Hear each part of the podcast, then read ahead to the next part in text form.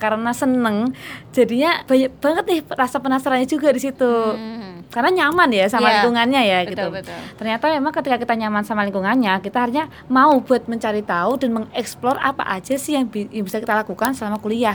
Nah makanya setelah dapat materi kayak gitu tuh aku sampai rumah tulis di buku Hmm. besoknya aku coba eh, realisasikan apa yang aku tulis kayak gitu. Jadi ketika udah ada rasa penasaran harus segera dibarengi dengan action kayak gitu cara paling penting untuk kita bisa bagi waktu manajemen waktu ketika kita lagi sibuk-sibuknya tuh satu Tin. Apa? jaga sholatnya tepat waktu Nah. Bisa diilmiah juga padahal BEM-nya di bidang sosial. Mm. ternyata itu iya, kita iya, nggak iya. perlu menjadi sempurna Mm-mm. buat melakukan sesuatu tapi cukuplah kita melakukan dengan penuh kesungguhan dan biarlah proses itu yang menyempurnakan gitu Welcome to Siri Serindin ID Bestadi, berkarya, berdaya. Sebuah kanal untuk perempuan muda bisa berdaya dengan ilmu dan karya. Assalamualaikum warahmatullahi wabarakatuh.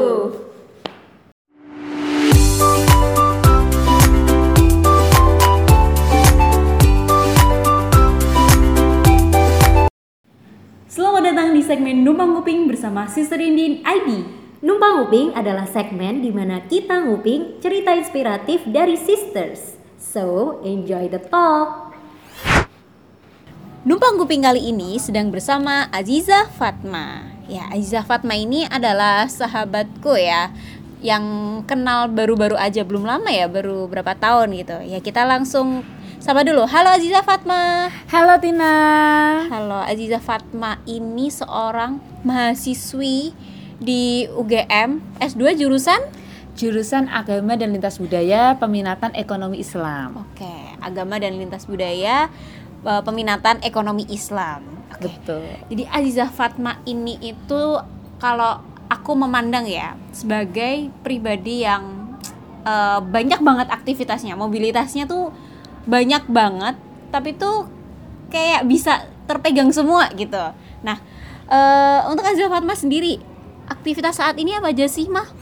oke kalau untuk aktivitas saat ini ya eh, saat ini lagi kuliah Hmm? sama aktif di kegiatan kelurahan LPDP gitu Kelurahan LPDP berarti Iya. ada kecamatan gitu. nggak ada dong. Jadi kelurahan ini artinya setiap LPDP, setiap ORD itu tuh ada kelurahan di daerahnya masing-masing. Hmm. Nah kebetulan kalau di Jogja itu kan paling banyak ORD itu numpuk di UGM ya. Hmm, Jadi itu iya. ada, ada kelurahan UGM seperti itu. Hmm, Gitu. Iya iya iya. Itu aktivitasnya ngapain aja tuh? Nah nanti akan dibagi bidang-bidang. Hmm. Nah kebetulan aku itu di Ilpeng ilmu pengetahuan Hmm. itu tujuannya buat meningkatkan semangat berkarya dan semangat menulis terutama untuk riset ya di Hmm. teman-teman ORD. Masya Allah. Kayak gitu. Luar biasa. Oke ya, berarti Aziza Fatma ini kuliah S2-nya itu dibiayai oleh negara lewat LPDP. Masya Allah. Itu bergengsi banget sih ya. Itu bergengsi banget.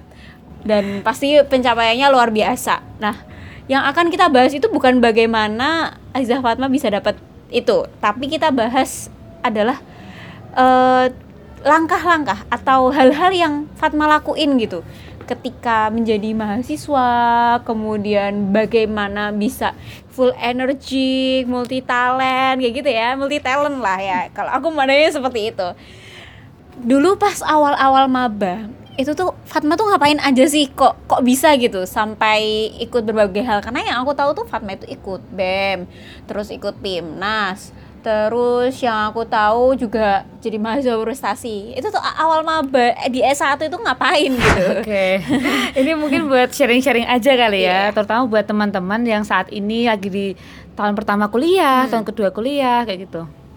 Nah, waktu itu pertama kali aku masuk kuliah itu di bulan Agustus ya, Hmm. 2016 gitu, Iya. jurusan ekonomi Islam. kuliahnya di Di Undip, Oh, di kuliahnya di Undip. Undip gitu. Nah, waktu masuk pertama kali di kelas, Tin, Hmm. eh, aku gambarin dulu ya, kuliah di ekonomi Islam. Tadi itu kita duduknya campur gitu kan.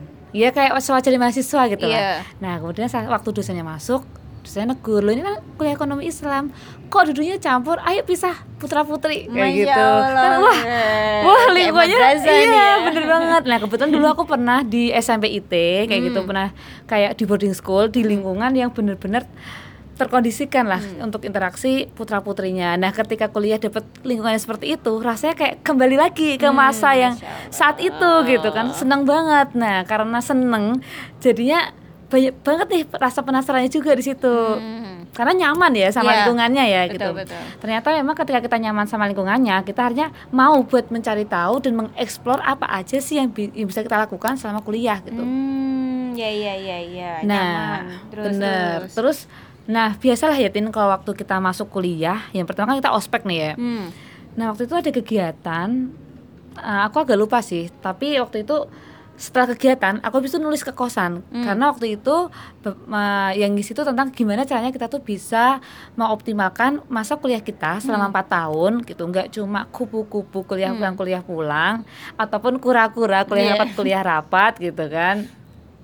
Terus eh, bisa juga kalau kita tuh habis kuliah juga bisa rapat, tapi juga kita bisa em, tetap menjaga akademik kita kayak gitu. Hmm, gitu. Mm-mm, jadi awal rasanya gimana? Ya karena pertama setelah nyaman tadi penasaran sih. Penasaran. Eh, kok orang kok bisa kayak gitu ya? Oh, ternyata ikut ini. Jadi kayak pas ada yang bicara ngisi gitu. Nah, makanya ya ketika kita itu habis ikut acara seminar tuh emang efeknya kan nggak lama ya. Efek semangatnya tuh nggak lama. Kalau nggak kita langsung lakukan gitu. Iya, betul, betul. Nah, makanya setelah dapat materi kayak gitu tuh, aku sampai rumah tulis di buku. Hmm. Besoknya aku coba realisasikan apa yang aku tulis kayak gitu. Jadi ketika udah ada rasa penasaran, harus segera dibarengi dengan action kayak gitu. Ya ya ya ya gitu gitu. Terus action apa sih yang Fatma lakukan gitu? Kok bisa ikut banyak kayak gitu?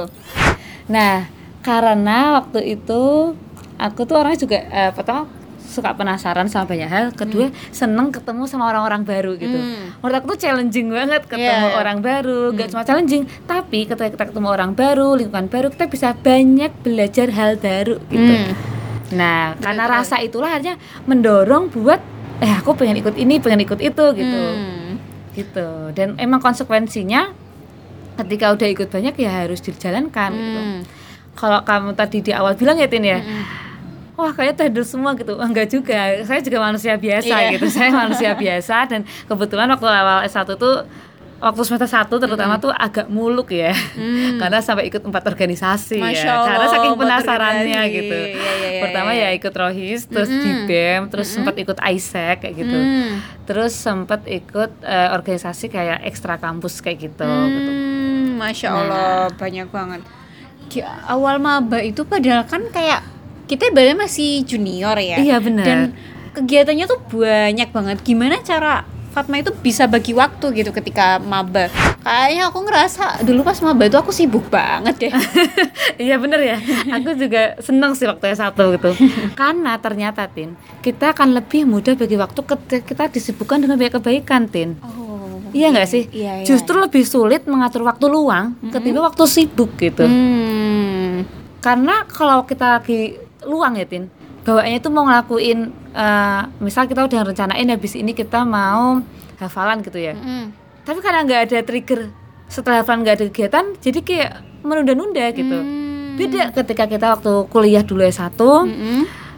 Oke, aku habis ini harus store hafalan Karena waktu itu aku di rumah tahfidz ya Oh. Ya kalau aku nggak store Nanti aku bisa ngelakuin ke kegiatan selanjutnya kayak gitu Hmm. Jadi mau nggak mau ya harus dilaksanakan kayak gitu kayak satu yang ketunda itu yang lain jadi ikut terhambat Betul gitu ya. banget. Hmm, Mm-mm. ya, ya ya karena saking sibuknya ya. Mm. Dan Mm-mm. cara paling penting untuk kita bisa bagi waktu, manajemen waktu Ketika kita lagi sibuk-sibuknya tuh satu Tin. Apa? Jaga sholatnya tepat waktu Jaga sholatnya tepat waktu ya. Hmm. Iya ya, ya.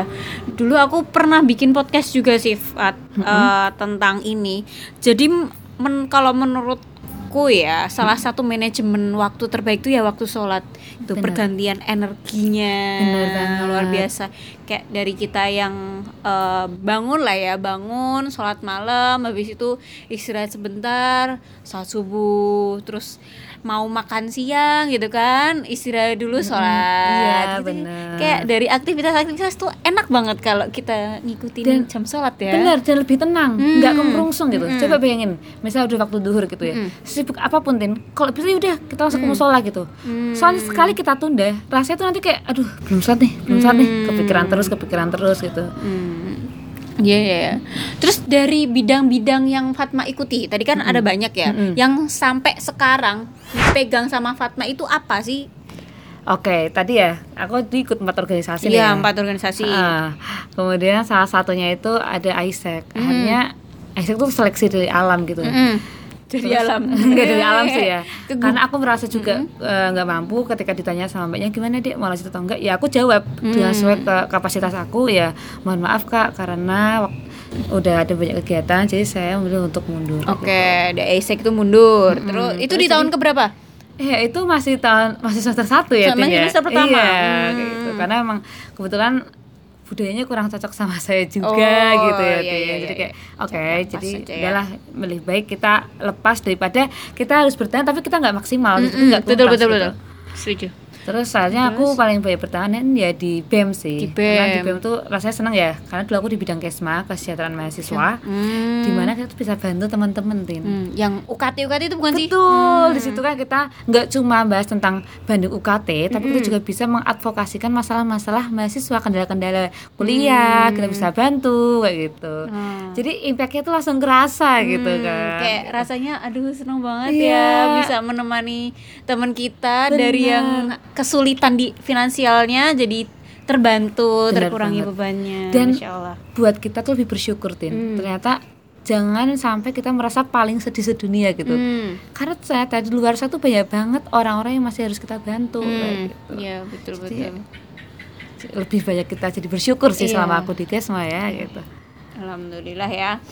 Nah terus tapi BEM juga aktif. Terus dulu juga ikut PIMNAS ya? Kamu ya? Iya bener. Sama produk PKMK ya Iya, kewirausahaan. PKMK, betul. Itu gimana itu ceritanya tuh? Nah. Bisa diilmiah juga padahal BEM-nya di bidang sosial. Mm. Jadi emang dari awal uh, aku tuh pengen banget bisa ikut lomba. Mm-mm. Sejak semester 1 udah aku tulis ikut lomba Hmm. juara menang na- eh, juara nasional gitu juara satu nasional nggak tahu juara apa ya Iya. itu aku tulis iya ya. tulis aja dulu tulis dulu itu sampai aku tulis kan tiap semester aku evaluasi ya tulisan aku. Apa aja sih yang belum kecapai gitu. Apa aja oh ini belum kecapai gitu. Jadi waktu waktu itu meskipun sebagai organisasi aku cu- juga mencoba bikin tim sama teman-teman bikin karya. Eh ternyata juga nggak langsung berhasil ya. Karena disibukkan juga dengan banyak organisasi Betul, gitu. betul. Akhirnya itu terpola sendiri tin gitu Hmm. tahun pertama kedua kayak aku udah rasa penasaran aku udah cukup gitu dengan berbagai macam organisasi dan dinamikanya gitu Iya, ya iya. akhirnya tahun ke Dua.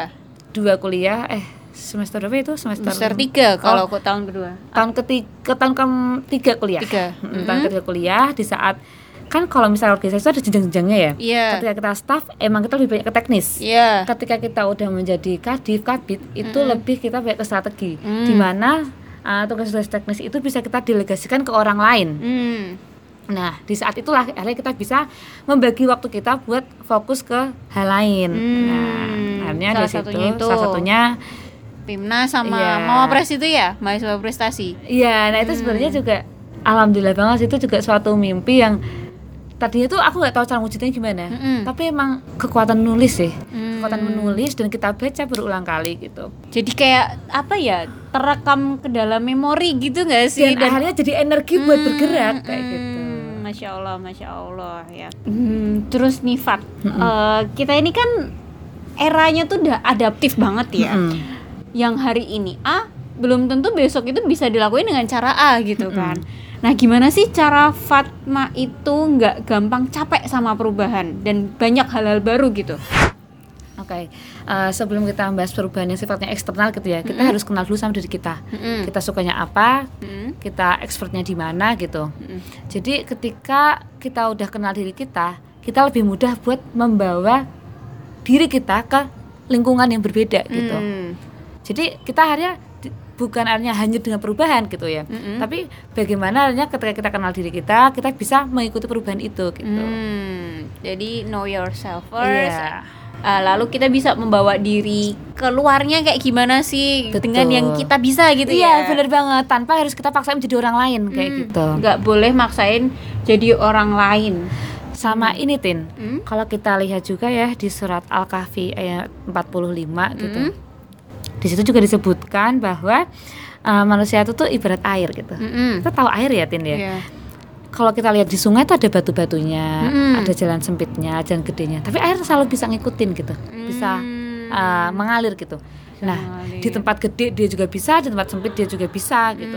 Hmm. Nah itu maksudnya tuh kayak gitu. Sebetulnya tuh dia punya intuisi buat uh, bertahan di lingkungannya gitu. Hmm. Pasti dia tuh akan secara naruli, secara naruli ya, secara alamiah itu tuh mereka akan secara otomatis tuh beradaptasi gitu dengan lingkungannya mereka. Gitu.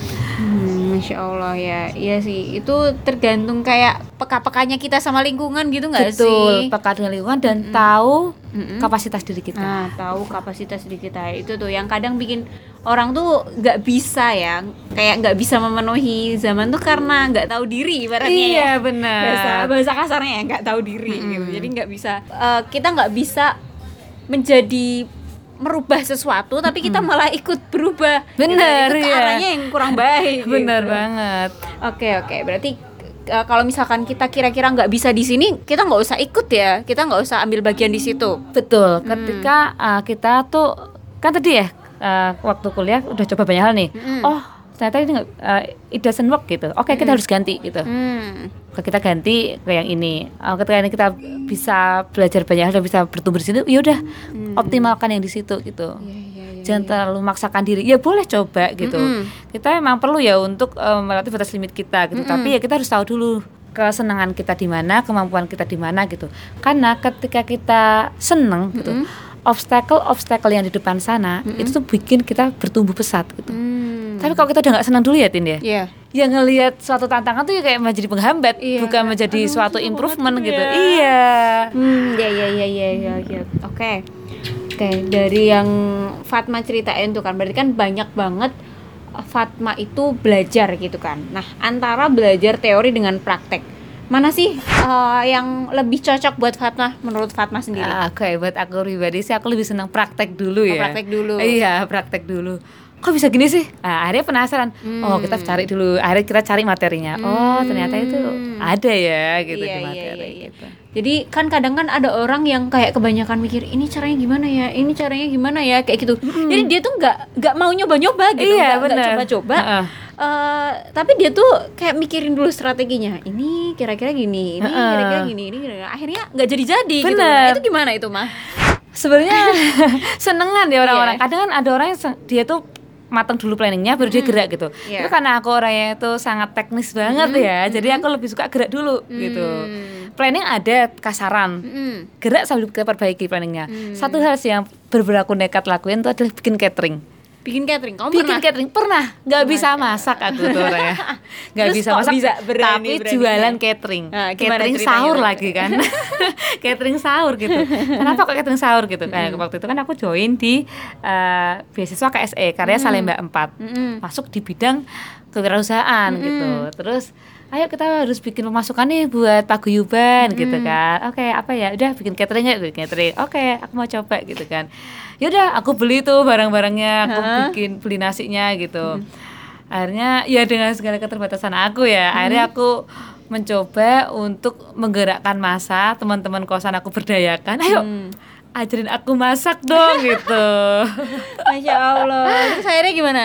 Alhamdulillah Iya, sustain tuh. itu. Ya, itu kan karena Ketika prokernya kan tahunan ya, bukan yang setiap saat. Mm-mm. Waktu Ramadan tuh ya sekali sih itu karena Tapi sustain gitu dalam artian uh, Setiap Ramadan. terdistribusi dengan baik ke orang-orang yang distribusi dengan baik kan. Masya Allah. Pernah juga terlambat nganterin sahur. terus Jadi kan waktu itu kebetulan saya lagi halangan ya, Tin, ya. Iya. lagi halangan nggak udah pasang alarm nih lah tetap aja kesiangan iya kan. jam 4 kurang terus gimana yaudah aku anterin ke customer customer sambil minta maaf pas aku minta maaf din nganterin malah Adan. yang customer itu enggak Oh. ngasih balik ke aku ini mbak buat sahur lah ya Allah emang ya baik banget ketika emang kita mengusahakan yang terbaik buat orang lain ya even itu tuh kita ada kurangnya ya Iya. tapi ternyata Allah itu juga kasih pertolongannya loh Kayak, oh iya ya ternyata itu Iya, kita iya, nggak iya. perlu menjadi sempurna Mm-mm. buat eh, melakukan sesuatu tapi Mm. cukuplah kita melakukan dengan penuh kesungguhan dan biarlah proses itu yang menyempurnakan Masya gitu. Allah luar biasa banget ya ya me- Itu apa ya itu sih. itu cukup ekstrim Eh, ya iya, ya. nggak bisa masak, bisa jualan masak, catering. jualan catering ya Allah itu nggak sendiri ya iya. ya. Tapi Ada pernah juga sih. beli sih akhirnya. Oh, beli. Atau beli gitu. kulaan ke, Ah, ke kulaan matang gitu ya. kulaan ke warung kita pack, packaging ulang kayak Oh, gitu. Yang penting kan kita mendistribusikan ya Betul, amanah ya. iya. Masya Allah. Ya ya ya ya ya ya. Ah berarti kalau misalkan ya orang yang nggak ngerti tuh nggak ngide mau ngapain ya pokoknya nyemplung dulu aja gitu ya. Bener, aja. nggak usah takut buat coba Mm-mm, sih. nggak usah takut buat coba kayak gitu. Kalau Fatma sendiri kan tipikal orang yang nggak bisa diem ya. Ya ini pertanyaan yang terakhir gitu kan. Apa sih pesan Fatma kepada orang-orang yang nggak bisa diem? buat orang-orang yang alhamdulillah Allah berikan kelebihan energi Iya, gitu kan ya. Allah ya. yes. Teman-teman harus punya wadah gitu Hmm. untuk menuangkan seluruh energinya. Jangan sampai energinya itu uh, ngendap di diri kita dan kita hanya stres nggak bisa ngapa-ngapain gitu. Hmm. Segera cari komunitas, cari lingkungan-lingkungan yang sevisi, Hmm. sepemikiran kayak gitu sehingga kita bisa gerak bareng-bareng kayak gitu. Karena emang untuk bisa melakukan banyak hal itu kita nggak bisa sendiri. Kita harus bareng-bareng ajak teman-teman dan kita bisa satukan kemampuan teman-teman kita satu sama lain gitu. Allah harus ada partner untuk saling melengkapi ya. Betul. Karena nggak ada manusia yang sempurna ya Iya, di ada dunia manusia ini. yang sempurna. Insya Allah luar biasa ya.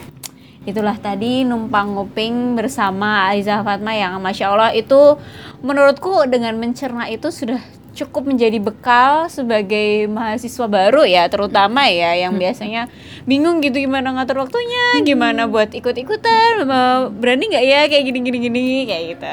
Nah bisa nih kalau misalkan dari podcast kita ada yang kurang bisa kontak ke apa Instagram? Boleh kontak ke Instagramnya apa? Instagram at Fatma Zizah F A T H M A Z I Z A H. Nah, bisa di kontak ke situ atau bisa cek di nanti reels Instagram kita ya reels yang di Instagram akan ada tag-tagan ke Fatma Masya Allah. Oke. Fatma terima kasih banyak atas waktu yang diluangkan. Masya Allah mindful banget ini Eh, semoga teman-teman semuanya bisa memberikan yang terbaik juga mengusahakan yang terbaik apa pun pokoknya terabas wae lah ya. terabas. Oke, terus dan hadapi juga resikonya Oh iya, gitu ya. juga ya. Jangan lupa setiap Iya. apa yang kita lakukan tuh ada resikonya Oh iya, betul, kayak betul, gitu. Oke, oke.